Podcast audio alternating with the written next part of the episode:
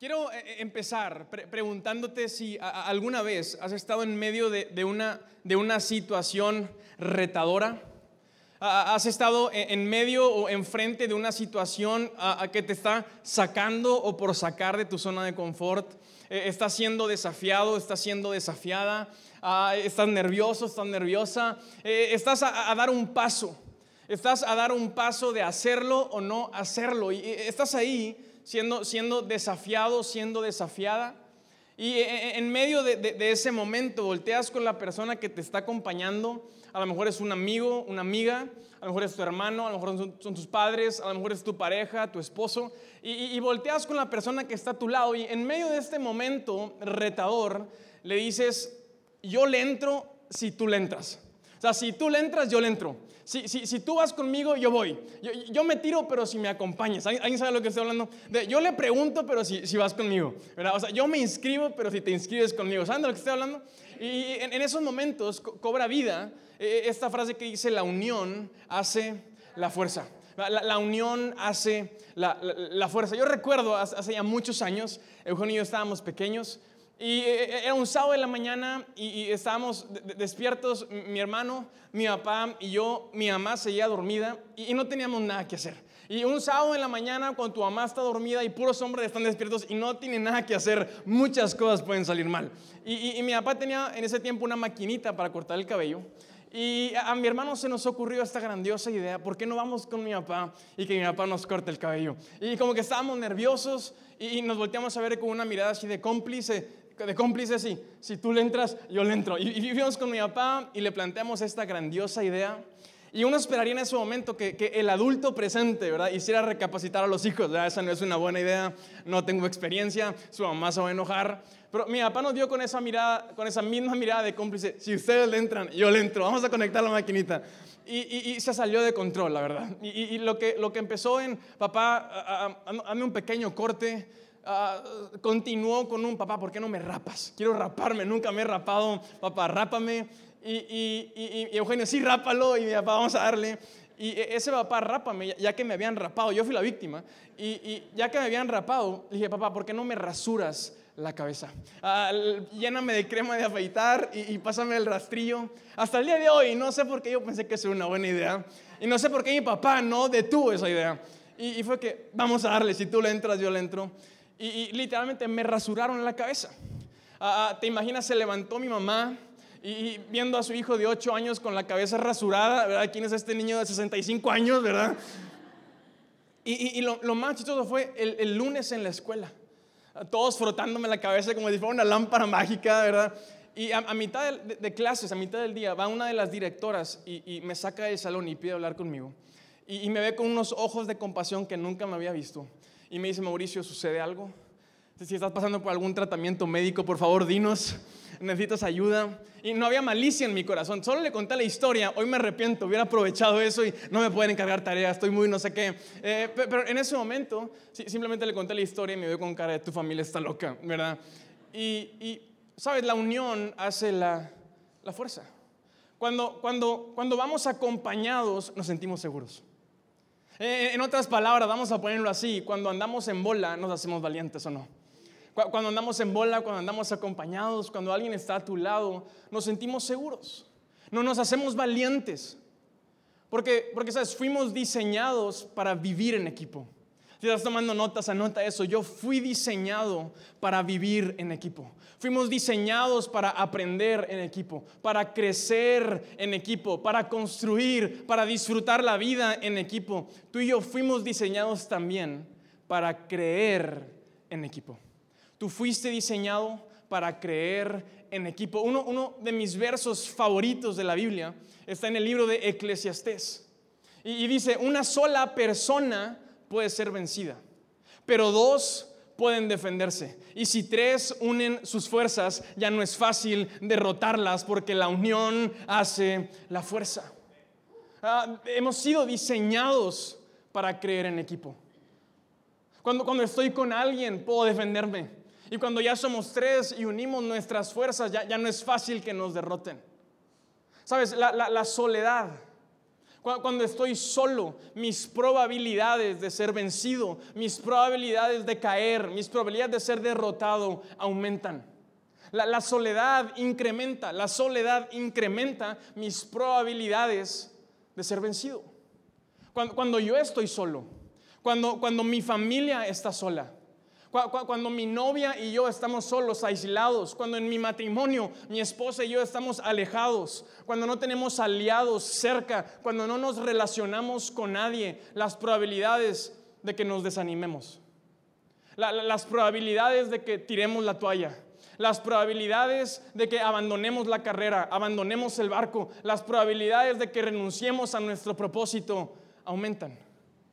Porque fuimos diseñados para vivir en equipo, porque la unión hace la fuerza. Y me encanta esta escena que nos pinta esta historia en jueces capítulo 18.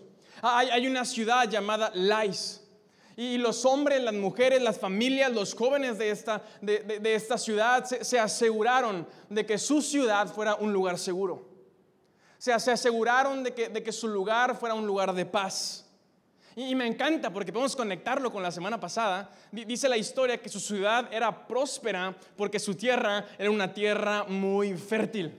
O sea, esas familias se, dedicaron a preparar su tierra, a entrenar su tierra, a capacitar su tierra, se dedicaron a que su tierra fuera una buena tierra y que diera fruto. Era una ciudad próspera. Pero nunca, escucha, nunca le dieron valor. Nunca hubo un peso en ellos por la unidad. Nunca le dieron valor a, tener relaciones, a buscar aliados, a crear una comunidad de aliados en donde ellos pudieran pertenecer. Nunca le dieron valor a un sentido de comunidad.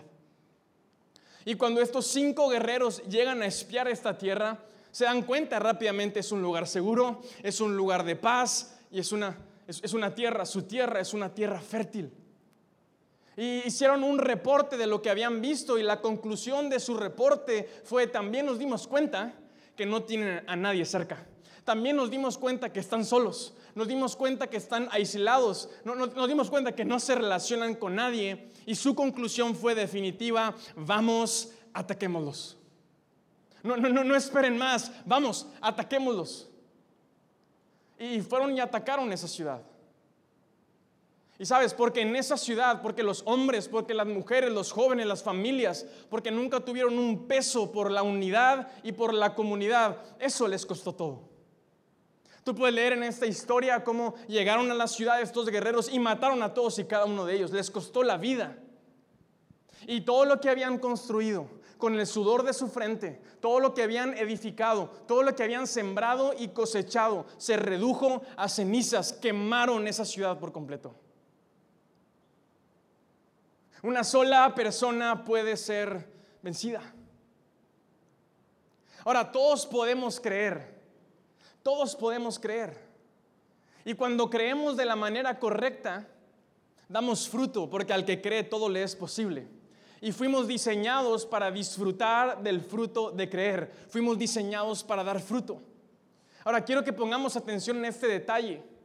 No, no, no fuimos diseñados para dar fruto una vez en la vida. No, no, fuimos diseñados para dar fruto una vez al año.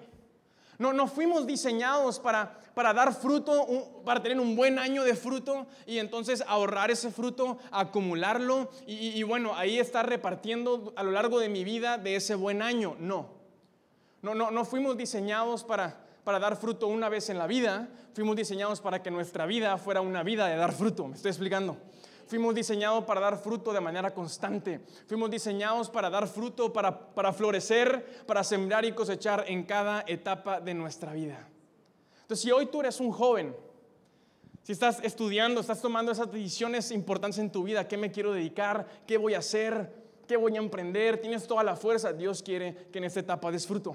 Si tú te casaste ya, si estás formando una familia, Dios quiere que des fruto. Si tú tienes hijos, si tus hijos ya se casaron, si tus hijos ya salieron de casa, si hoy eres un abuelo, tienes 50, 60, 70, 80, Dios te quiere dando fruto, porque Dios nos diseñó para vivir una vida, una vida de dar buen fruto. Ahora, la única forma de que esto sea posible, la, única forma de dar fruto tanto tiempo, la, única forma de mantenernos dando fruto en cada etapa de nuestra vida, Y a través de las circunstancias, de las batallas que peleamos, de, las dificultades, la única forma de que nuestra vida realmente sea una vida de constantemente dar fruto, solamente eso es posible cuando estamos rodeados de aliados y de personas cercas a nosotros con quienes podamos hacer unión y darnos cuenta que la unión hace la fuerza. La, única forma en, que podremos caminar y tener un caminar constante a lo largo de toda nuestra vida aquí en la tierra es estar rodeados de, aliados, es relacionándonos con las personas correctas que nos levanten las manos cuando nos estamos cansando, que nos animen cuando nos estamos desanimando, que nos empujen cuando estamos desfalleciendo, que carguen nuestra carga cuando se nos está haciendo más pesada, porque una persona puede ser vencida, pero dos pueden defenderse y si tres unen sus fuerzas ya no es fácil derrotarlos. Sabes, hay personas que hoy quieren creer. Hay personas que en su corazón, en su voluntad, yo quiero creer. Porque reconozco, tengo la necesidad. hay personas que quieren creer, pero están solas. Y no, no, no dejan, no, no, no se dejan acompañar. Y no, no se relacionan. Y no abren la puerta para decir, pásale, conóceme. No, vamos, quiero relacionarme contigo, quiero, hacer alianza contigo. No hay, no hay un peso en ellos por la unidad. Y, como están solos, una sola persona puede ser vencida. Ah, hay personas que creyeron en el pasado. A lo mejor hoy tú estás aquí porque creíste en el pasado, porque tus padres creyeron en el pasado. Y creíste, empezaste a experimentar el fruto de creer, empezaste a dar fruto, pero estabas solo. Tu familia estaba solo, a lo mejor tus padres estaban solos, a lo mejor te casaste y, y empezaste a ver el fruto, pero, pero estabas solo. Y tan pronto llegó el desánimo, y tan pronto llegaron las pruebas, y tan pronto llegó la dificultad, no, no, no, dejaste que nadie levantara tus manos, no dejaste que nadie te animara, no, no, no dejaste que nadie te aconsejara, no dejaste que nadie te abrazara, no dejaste que nadie se pusiera hombro a hombro contigo y te ayudara a pelear. Y a lo mejor en ese momento dejaste de dar fruto. A lo mejor en ese momento hubo un techo que se puso sobre tu cabeza o sobre tu familia. A lo mejor estás hoy aquí pero has dejado de dar fruto porque estás solo. Me encantan estas palabras, quiero recordártelas hoy. Una sola persona puede ser vencida, pero dos ya pueden defenderse y si tres unen sus fuerzas, ya no es fácil derrotarlas. La unión hace la fuerza. Quiero, quiero que veamos lo que Jesús vino a hacer aquí en la tierra. A veces reducimos a, a Jesús a la cruz, pero Jesús vino a hacer mucho más que eso. Por ejemplo, Jesús vino, número uno, a, enseñar. Jesús empezó a enseñar de manera pública, Jesús empezó a predicar, conocemos sus enseñanzas por aquellos hombres que caminaron con él y escribieron, relataron lo que escucharon de Jesús. Y Jesús empezó a enseñar y, la actitud de Jesús es todos pueden creer. Si quieres creer, eres bienvenido. y Jesús empezó a enseñar para que las personas que estaban decidiendo creer se pusieran de acuerdo. Si tú vas a acercarte, si tú vas a ser mi discípulo, si tú vas a unirte a nosotros, en esto creemos. Me estoy explicando. Jesús vino a enseñar, a dejar claro el estándar. Vino a, elevar un, nuevo estándar de vida bajo el estándar de Jesús. Número dos, Jesús vino a traer unidad. Y tan pronto Jesús empezó a enseñar, armó su equipo. Y Jesús nos enseña, me encanta, el principio de la unidad. Nos lo enseña Jesús con su ejemplo. ¿Y junta a cuántos? A 12 discípulos. Ustedes son mi equipo. Ustedes son mi familia. Voy a viajar con ustedes. No vemos a un Jesús viajando solo. No vemos a un Jesús predicando solo. No vemos a un Jesús orando solo. Jesús oró acompañado porque la unión hace la fuerza. Si el mismo Jesús tenía cerca a su equipo, ¿cuánto más tú y yo no necesitamos la unidad? Y número tres, una vez que Jesús les había enseñado, una vez que Jesús los había unido, Jesús le dice, lo que les he enseñado, y en la unidad que les he mostrado, ahora los voy a enviar, los voy a empoderar, les he dado un propósito, les he dado una misión, salgan, es su turno. Ahora me llama la atención esto. ¿Cuál fue el legado de Jesús en la tierra? Ah, Jesús no vino a, a dejarnos como legado una monarquía. Eh, Jesús no vino a establecer una monarquía eh, eh, en donde de generación en generación unos cuantos, unos selectos, solo los escogidos pueden pertenecer. Jesús no vino a reproducirse biológicamente y a tener hijos y pasarles un apellido que se iba a pasar en una familia real, en una familia escogida. No vino a hacer eso Jesús. No vino Jesús a fundar un partido político para, para ver de acuerdo a tus convicciones y tus ideales, y si, te sientes, ¿verdad? Me, siento como que eso me convence y me uno. No vino a ser un partido político. No, no, no vino a conquistar una nación y a ponerle fronteras. No vino a crear una nueva nación con fronteras. ¿Cuál fue el legado de Jesús en la tierra? ¿Cuál, fue el legado que, que Jesús nos dejó? ¿Sabes lo que Jesús vino a hacer en la tierra? El legado de Jesús, el legado del Hijo de Dios en la tierra. Jesús vino a formar una familia. El legado de Jesús en la tierra, el legado que Jesús nos dejó a ti y a mí fue el formar una familia aquí en la tierra. Y hay, dos formas de pertenecer a una familia. O naces dentro de ella, naces dentro de esa familia, o eres adoptado por esa familia. O, naces adentro o, esa familia te adopta. Y sabes, ciertamente tú y yo no nacimos dentro de la familia de Dios. Naciste dentro de una familia, por eso después de tu nombre tienes un par de apellidos, esa es tu familia. Naciste dentro de esa familia. No nacimos dentro de la familia de Dios. Pero la buena noticia es que Dios quiere y Dios puede adoptarnos y hacernos parte de su familia. Dios quiere adoptarnos. Dios sabe que no nacimos adentro de esa familia. Tenía un solo hijo y su único hijo se llama Jesús. Y Él envió a su único hijo para que su único hijo enseñara, trajera unidad, enviara y para que también su hijo muriera en una cruz. Y a través de la muerte de su único hijo, por la muerte del único hijo de Dios, hoy tú y yo también podemos ser llamados hijos de Dios. A través de la muerte de Jesús, eh, eh, a partir de ese momento, cuando tú y yo decidimos creer en ese hombre, creer en ese maestro, creer en Jesús, Dios nos empieza a ver a través de Jesús y nos ve como sus hijos. Y es una buena noticia, porque hoy Dios dice, yo quiero adoptarte a ti. Porque hoy Dios te dice, yo a ti te conozco. Dios hoy te dice, yo a ti te estaba buscando. Dios hoy te dice, yo desde antes de que tú nacieras, de que fueras concebido en el vientre de tu madre, yo tenía un plan para ti. Toda mi vida, toda tu vida, dice Dios, está escrita en un libro y ese libro lo tengo yo, porque yo sé cada paso que vas a dar. Y aún así te he escogido. Y, sabes, Dios quiere adoptarte. Y hay hijos que, luego se enteran que fueron resultado de un accidente y hay padres que, comparten y tratan a sus hijos de esta forma. Fuiste un accidente. Dios te dice, no fuiste ningún accidente. Antes de que tú fueras concebido, yo había pensado en ti. Tu vida tiene un plan y tiene un propósito. Tu vida no se desperdicia en esta tierra. Algunos, algunos, algunos están escuchando buenas noticias en esta tarde. Y, Dios te dice, yo quiero adoptarte.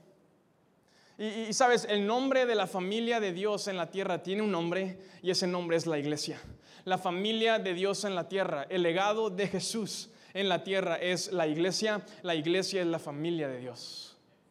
Y, sabes, cuando tú y yo decidimos unirnos a esa familia, cuando tú y yo decidimos sembrarnos, cuando nace un peso en nuestro corazón por la unidad, cuando, tú dices, yo quiero ser parte de esa familia, yo quiero unirme, yo quiero pertenecer, hay un peso en mí por la unidad cuando nos sembramos en la iglesia local. Dejamos de ser solo creyentes y nos convertimos en discípulos. Dejamos de ser creyentes y nos convertimos en, discípulos. No todos los creyentes son discípulos. Un, creyente cree en Dios.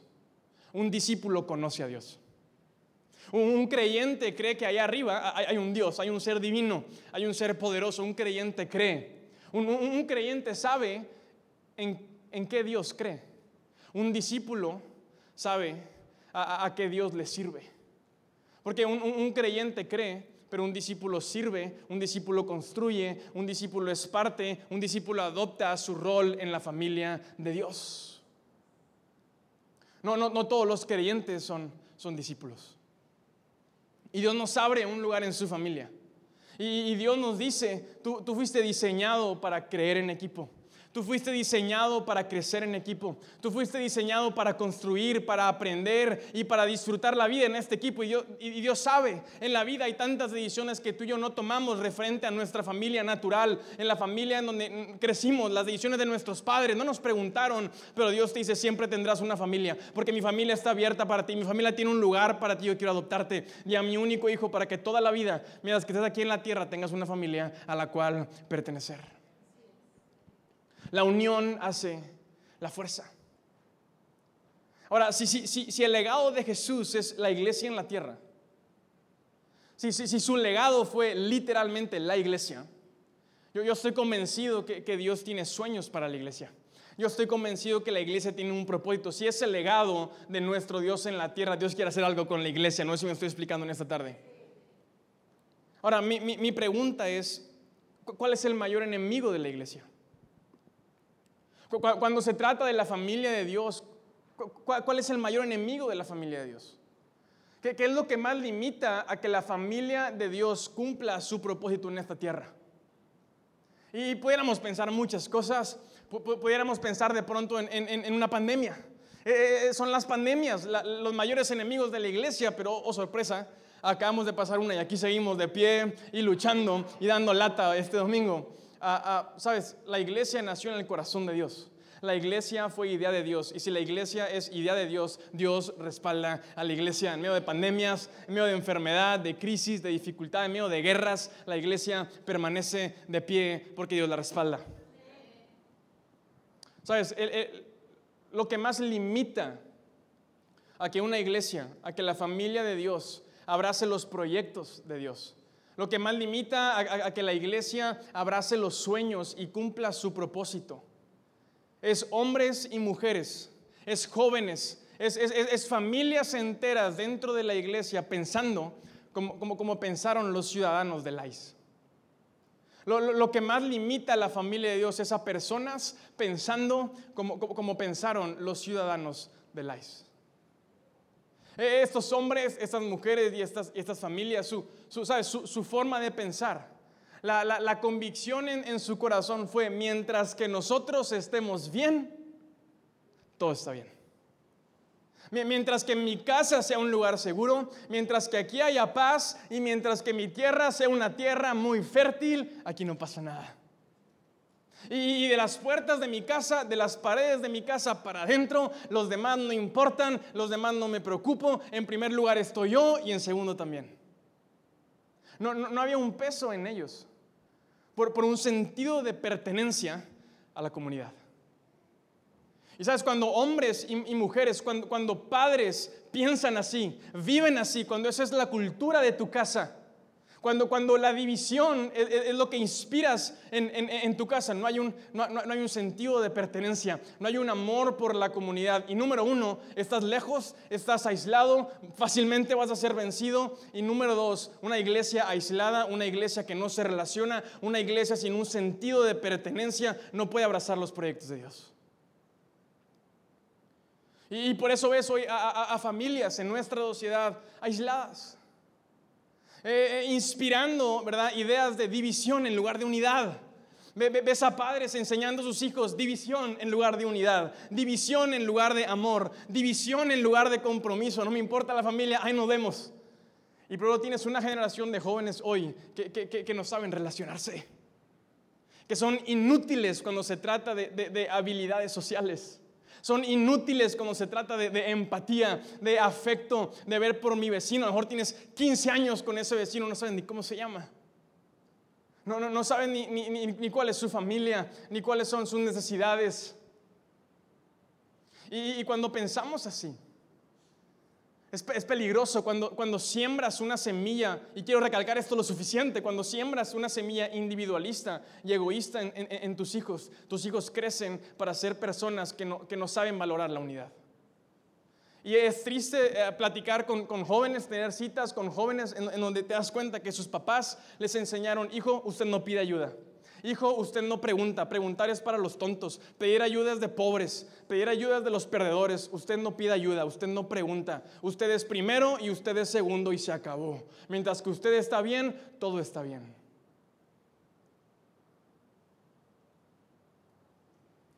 Y por eso tenemos familias aisladas. Una sola persona puede ser vencida. Solo, la unidad hace la fuerza. No, no, fuimos diseñados, vamos, quiero animarte hoy. No fuiste diseñado para vivir así. No fuiste diseñado para creer así, para aprender, para construir. No, no fuimos diseñados así. Fuimos diseñados para vivir y disfrutar la vida en equipo. Jesús nos enseña el valor de la unidad y nos lo enseña tanto que su legado es una familia. No, no, no, no, no lo enseña tanto que, que la esperanza del mundo en la tierra es la iglesia. Y la iglesia está formada de personas, de individuos, de familias, de jóvenes, de adultos, de abuelitos. Hay un peso dentro de nosotros por la unidad, amigo. Hay, un peso dentro de nosotros por sentirnos que pertenecemos, que aquí estamos, que esta es mi casa, que esta, que esta casa la construyo yo, que esta casa la edifico yo, que en esta casa sirvo yo, que esta casa se mueve porque yo me muevo. O hemos perdido ese, peso y hoy solo estamos consumiendo y, de mis puertas para, para atrás y, cierro la puerta y aquí no pasa nada. cuál es el peso y cuál es la convicción en nuestro corazón? La familia de Dios está abierta, hay proyectos, hay sueños de Dios para la iglesia, porque mientras que la iglesia esté viva, la esperanza de este mundo sigue viva. Es Jesucristo, Él nos salvó, Él nos rescató, nos da vida eterna, nos da una familia, nos da identidad. Entonces yo quiero animarte, hoy es tiempo de despertar. Es tiempo de, hoy es un buen día para despertar. La, iglesia es un lugar de, buenas noticias. Siento recordarte, no, no, llegaste a un funeral esta tarde, llegaste a la iglesia. Y la iglesia es un lugar de buenas de buenas noticias.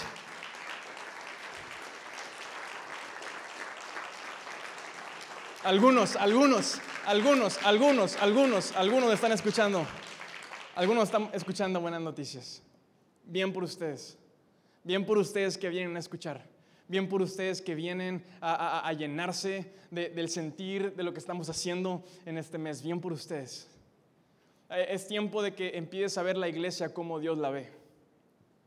Es tiempo de que empieces a ver la iglesia como Dios la ve. Los que critican la iglesia perdieron el enfoque y dejaron de verla como Dios la ve. Los que menosprecian la iglesia perdieron el enfoque y dejaron de verla como Dios la ve. Ah, Sabes, los que creen que la iglesia es un lugar para hacer lo que a mí se me antoje, perdiste el enfoque. Eh, vamos, empieza, despierta. Hoy es un buen día para empezar a ver la iglesia como Dios la ve. La familia de Dios es la iglesia. Y, me encanta. Ah, me encanta el, poder ah, unirnos y el poder soñar juntos. Me, encanta el, poder ah, ah, soñar con una sola visión. Y sabes, hace ocho años cuando Dios puso en nuestro corazón, en el corazón de mis papás, es tiempo de, ver nacer aliento. Dios, Dios, empezó a poner sueños en nuestro corazón de, cómo, de cómo queríamos que la iglesia se viera. Estábamos en nuestra casa eh, eh, éramos cuatro, quiero, quiero, que te imagines esto, no teníamos nada, no, no teníamos recursos, no, no, no, teníamos gente, éramos nosotros cuatro, no teníamos un, un, un apellido famoso, no teníamos reputación, no teníamos nada. Pero Dios empezó a poner sueños. Y esos sueños empezaron a impactar nuestro corazón. Si, si, si vamos a abrazar la visión que Dios nos está dando, así, así soñamos, así queremos que se vea la iglesia. Así queremos que se vea aliento. Y hoy quiero compartirte dos sueños dos sueños esta tarde ah, de cómo vemos la iglesia, de, cómo vemos a la iglesia. Y yo quiero animarte a que sueñes con nosotros, yo quiero animarte a que abraces esos sueños. Si aliento es tu casa, si tú dices, esta es mi casa, ah, esta es mi comunidad, esta es mi familia, yo quiero, yo quiero animarte a que abraces estos, estos sueños. Y, si estás tomando notas, te, animo a que lo hagas. El punto número uno, el primer sueño es soñamos con, una iglesia que es feliz y que disfruta la vida. Me encanta eso. Soñamos con una iglesia que es feliz y que disfruta la vida. Una cosa es, yo quiero ser feliz y quiero disfrutar la vida. Una cosa es, a mí me gustaría ser feliz. Me gustaría un día llegar a disfrutar la vida. Una cosa es, yo sueño. Me, gustaría un día que, mi familia sea una familia feliz y que disfrute la vida. Me, gustaría que, mis hijos sean, sean hijos felices y que disfruten la vida. Una, cosa es quererlo, anhelarlo. Otra cosa muy distinta es yo puedo ser feliz y yo puedo disfrutar la vida. Mi familia puede ser feliz y mi, mi familia puede disfrutar la vida. Cuando, cuando tú y yo volteamos a ver a Jesús, cuando tú y yo volteamos a ver la cruz y nos damos cuenta de lo que eso representa. No, no, nos damos cuenta que en la cruz encontramos salvación para nuestro espíritu. Cuando nos damos cuenta que en la cruz encontramos libertad. Cuando nos damos cuenta que en la cruz podemos ser libres de cualquier cosa que me tiene como esclavo. Cuando me doy cuenta que en la, en la cruz encuentro sanidad para mi alma. En la cruz puedo sanar el pasado. En, en, en, la cruz puedo, puedo, mis errores y mis fallas puedo sanarlos y puedo dejarlo atrás y puedo dejar de cargar con eso. Cuando me doy cuenta que en, la cruz puedo encontrar restauración y lo que se había perdido puedo construir de nuevo. Tengo una segunda oportunidad en la cruz. Cuando veo a Jesús, cuando lo recibo en mi corazón, me doy cuenta por la cruz, por la cruz, por la cruz, yo puedo, yo puedo disfrutar la vida y yo puedo ser feliz porque Cristo es suficiente y lo que hizo en mi vida es eterno, es permanente. Mi familia, mis hijos y mis generaciones pueden ser una familia que disfruta la vida y que es feliz. Me, encanta este salmo, Salmo 126. Dice, cuando Dios nos hizo volver de Babilonia a Jerusalén, creíamos estar soñando. Los ciudadanos de Jerusalén habían sido llevados cautivos a Babilonia. Los conquistaron, los derrotaron y, los llevaron lejos, lejos de su casa, lejos de su tierra, lejos de su cultura, lejos de sus montañas, lejos de su comida, y los llevaron a, un lugar extranjero, en Babilonia. Tiempo después Dios fue bueno con ellos.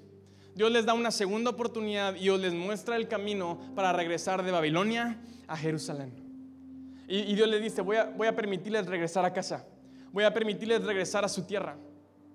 Y esas personas estaban, estaban, estamos soñando. Ya habíamos perdido la esperanza. Creíamos estar soñando. Dice, de los labios nos brotaban qué?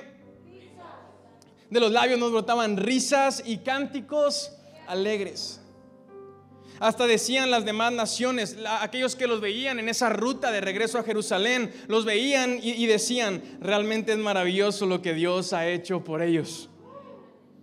Y e, e, e, ellos terminan dándose cuenta, sí, lo que Dios hizo por nosotros fue realmente maravilloso y nos llenó de alegría.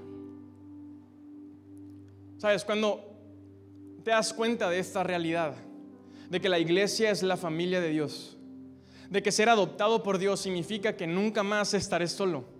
Significa que mi familia no caminará sola.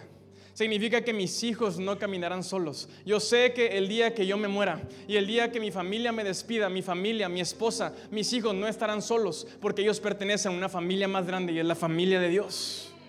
Cuando me doy cuenta que yo recibí una segunda oportunidad, que estaba lejos de casa, pero Dios me dice, envía a mi único hijo y a través de Jesús te he adoptado, te veo como veo a Jesús.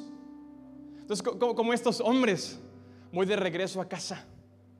Y cuando me doy cuenta de esa verdad, y esa verdad cambia mi vida, cambia mi perspectiva de cómo veo la vida, cambia mi forma de, vivir, entonces como esas personas puedo darme cuenta, mi, boca se ha llenado de alegría, he sonreído, He, cantado alegre porque voy de vuelta a casa. He cantado, he reído, he sonreído esta mañana que me desperté porque vi los cielos, vi las montañas, sabía que venía hoy a adorar a mi Dios contigo porque sabía que hay un, camino de regreso a casa. Estábamos en Babilonia, pero hay una nueva Jerusalén. Mi amigo, disfrutar la vida y ser feliz es una realidad en Cristo Jesús y es una decisión que tú tienes que tomar todos los días. Y tu decisión de ser feliz y de disfrutar la vida, de reír, de sonreírte, de ser alegre, vamos, ah, esa decisión es un testimonio para que la gente que te rodea vea lo que Dios ha hecho por ti. Entonces yo quiero, ¿puedes sonreír esta, ¿puedes sonreír esta tarde? Vamos, ¿puedes sonreír? ¿Puedes sonreír? ¿Puedes sonreír? ¿Puedes sonreír? Vamos, sonríe, sonríe, vamos, ¿puedes sonreír? Bueno, me queda un minuto, entonces quédate así un minuto. ¿Puedes sonreír? ¿Sabes? Cuando, cuando tu vecino te ve en la mañana salir a trabajar y ve que sales alegre.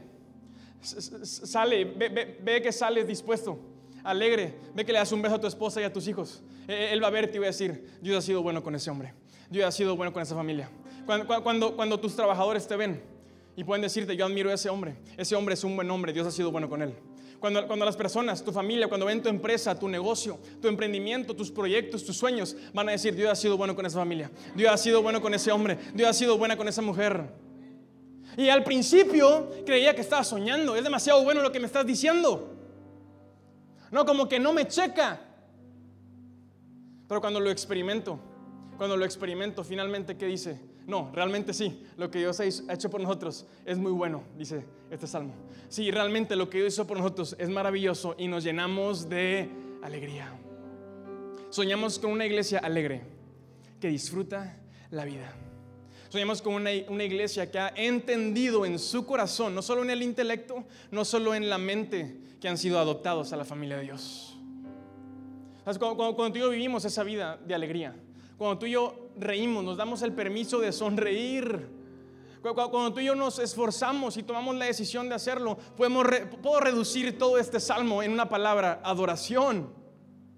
Cuando decides disfrutar la vida, mi amigo, estás adorando.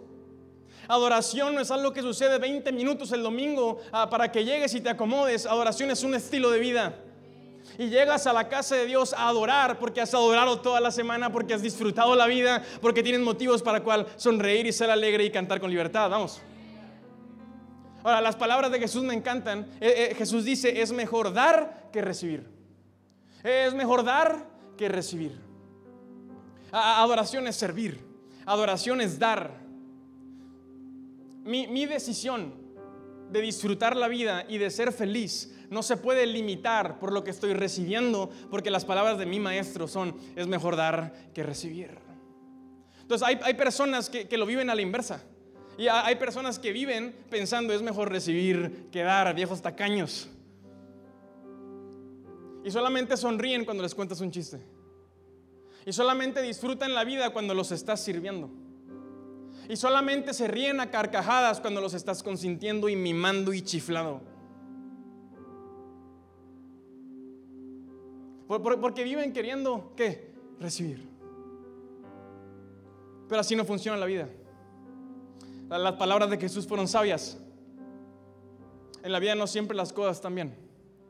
En la vida recibimos malas noticias. En la vida hay momentos incómodos. En la vida hay enfermedad. En la vida hay batallas que pelear. En, la vida hay llamadas que no te esperas.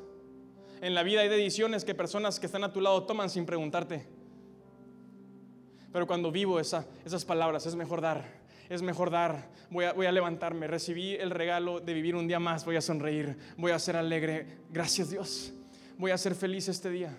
No estamos aquí porque hemos porque estamos experimentando que Dios nos está chiflando, estamos aquí porque hay una convicción en nuestro corazón que es mejor servir. Y a lo mejor no estás recibiendo lo que quieres hoy, a lo mejor las cosas no están saliendo como tú lo pensabas, a lo mejor traes un problemón ahí metido, pero es mejor dar que recibir. Venimos a adorar a Dios porque es mejor dar que recibir. No, no limites tu deseo de disfrutar la vida. No, no, no te esperes a que te consientan.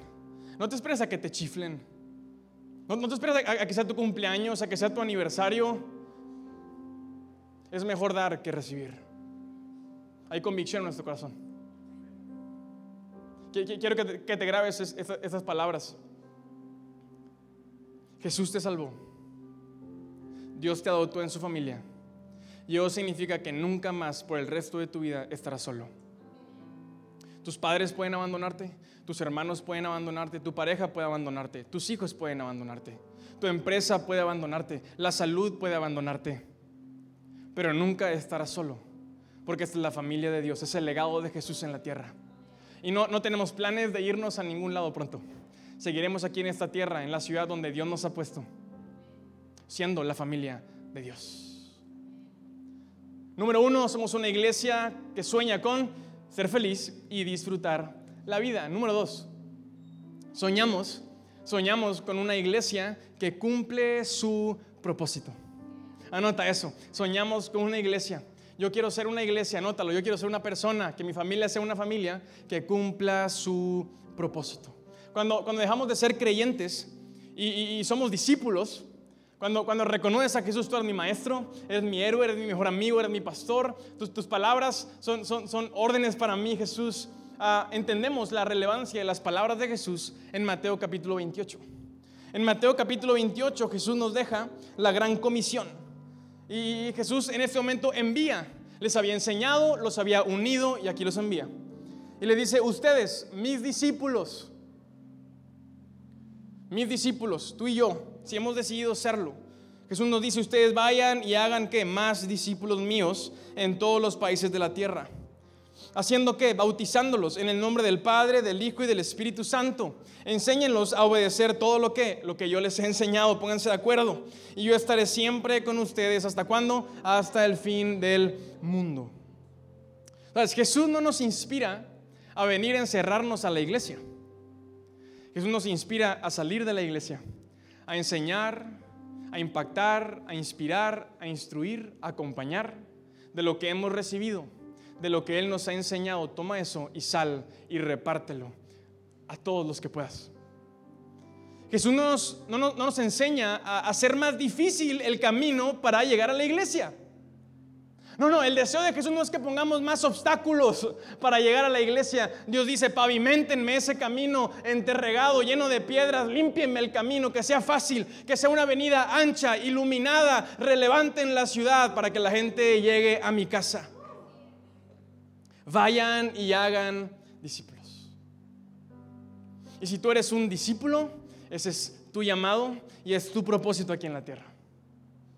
Y soñamos con una iglesia que va y enseña, inspira, impacta. Todos somos vecinos de alguien, todos somos familiares de alguien, todos trabajamos con alguien y todos también nos topamos a gente desconocida todo el tiempo.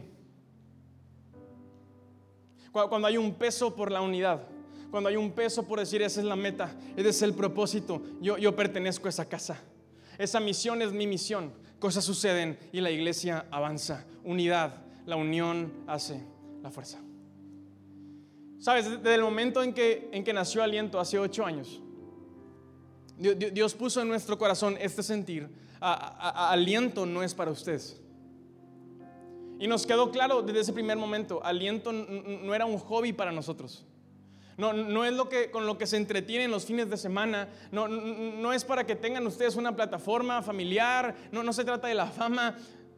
No, aliento es una casa que tiene una misión y están en Monterrey y están en esta ciudad porque hay personas con necesidad, hay familias, hay cientos y miles de personas que necesitan escuchar que Jesús los quiere salvar, que Jesús los salvó en la cruz, que Dios quiere adoptarlos y que no tienen que seguir caminando solos. Y desde ese primer momento, cuando entendimos esa realidad, eh, eh, cayó un peso en nosotros y nos dimos cuenta de algo, la tarea no está terminada, hay mucho por hacer. Y ocho años después, Ocho años después, aquí estamos. Y cada día, cada día está ese mismo peso en nuestro corazón. La tarea no está terminada la tarea no está terminada. Si la realidad de que Jesús me salvó, Jesús ah, murió por mí, Dios me quiere adoptar, no estoy solo, si esa realidad cambió mi vida para siempre, cambió mi familia para siempre, cambió mi forma de ver y vivir la vida, ¿cómo yo voy a negarle? ¿Cómo yo no voy a esforzarme? ¿Cómo no voy a trabajar? ¿Cómo no voy a sudar mi frente buscando que más personas escuchen esa buena noticia? Tenemos una misión. Hay una causa que abrazar y esa es la causa de Cristo. Ahora quiero que pongas atención en esto, estoy cerrando ya. No te estoy pidiendo, escucha, no te estoy pidiendo que hagas los sacrificios que yo he hecho. No te estoy pidiendo que hagas los sacrificios que mi familia ha tenido que hacer durante estos ocho años. No, no, no te estoy pidiendo que hagas lo que nosotros hemos tenido que hacer. Lo que te estoy pidiendo es que ores a Dios. Es que si decides hoy abrazar la causa de Cristo, ores a Dios y le digas, Dios, ¿cuáles son los sacrificios que tú quieres que yo haga? ¿Cuáles son los sacrificios que tú quieres que mi familia haga para ser tus discípulos? La causa de Cristo aquí está. Es el legado que nos dejó Jesús. Yo quiero animarte con este mensaje. Abraza la causa de Cristo. Deja de ser solo un creyente y conviértete en un discípulo. Quedan tres meses en este año. Yo quiero animarte a que tomes esos tres meses para prepararte. Y yo voy a animarte. Yo he estado orando esta semana por corazones, por hombres, por hombres que decidan decirle a Dios, hoy, hoy abrazo tu causa. Te entrego mi 2023. El próximo año te lo entrego a ti. Voy a servirte como nunca antes te he servido. Voy a pasar tiempo en la iglesia. Mi familia, mis hijos pasarán tiempo en la iglesia como nunca antes han pasado. Esa casa yo voy a servirla, yo voy a construirla, voy a ser generoso. Hombres valientes que se levanten y digan, el próximo año voy a dar recursos, voy a ser generoso, voy a dar del fruto de mi trabajo, de mi dinero, como nunca antes he dado, para que la familia de Dios avance, para que más personas escuchen la buena noticia. Voy a estar ahí, Dios, te entrego mi año. No estoy pidiendo que renuncies a tu trabajo. No estoy pidiendo que abandones tus estudios. Te estoy pidiendo que ores a Dios y le digas, ¿cómo quieres que yo te sirva? ¿Cuáles son los sacrificios que tú quieres que yo haga? Ya, ya, ya, ya, ya, ya me detuve de estar con juegos. Quiero ser tu discípulo. Quiero ser tu discípulo. Quiero, quiero construir, quiero experimentar el vivir en equipo, el creer en equipo. Quiero, quiero experimentar la realidad de ser la iglesia.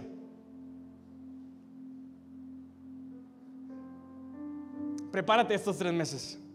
Me encanta. Ah, septiembre, primer domingo, ah, abrimos esta primera clase de primeros pasos. Personas creyendo, no solo quiero ser un creyente, quiero ser un discípulo, creyendo en ser discípulos. Casi 50 personas llegaron ese domingo, tomando la decisión, yo quiero entrarle, yo quiero ser un discípulo. En dos semanas tenemos bautismos, personas entrando a las aguas por el Padre, por el poder del Padre, del Hijo y del Espíritu Santo para ser parte de la familia de Dios. Mi amigo, la, mesa está servida. La pregunta es, ¿qué quieres hacer? La mesa está servida. Y si, aliento es tu casa, si, si, si hoy tú, tú, en tu corazón hay un peso por la unidad aquí en aliento, entonces ese sueño de, cumplir esa misión, de ser discípulos, de hacer sacrificios por la causa de Cristo, no es algo que solamente nosotros tenemos que cargar, es algo que tú y yo tenemos que cargar. Si esta es tu casa, ese también es tu sueño, ese también es una carga que Dios quiere poner en tu corazón.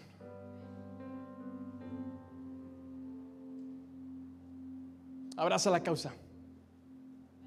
Yo quiero animarte a que abraces la causa a que experimentes lo que es ser parte de la familia de Dios. No hay nada más gratificante que saber que estás cumpliendo tu propósito. Dios tiene un plan para ti y Dios tiene un lugar específico, estratégico. Dios te ha dado dones y talentos. No, no podemos hacer todos lo mismo, por eso Dios nos ha hecho diferentes, pero Dios quiere que tú cumplas esa misión, que, que cumplas ese llamado que Dios tiene para ti. Puedes hacerlo en la familia de Dios.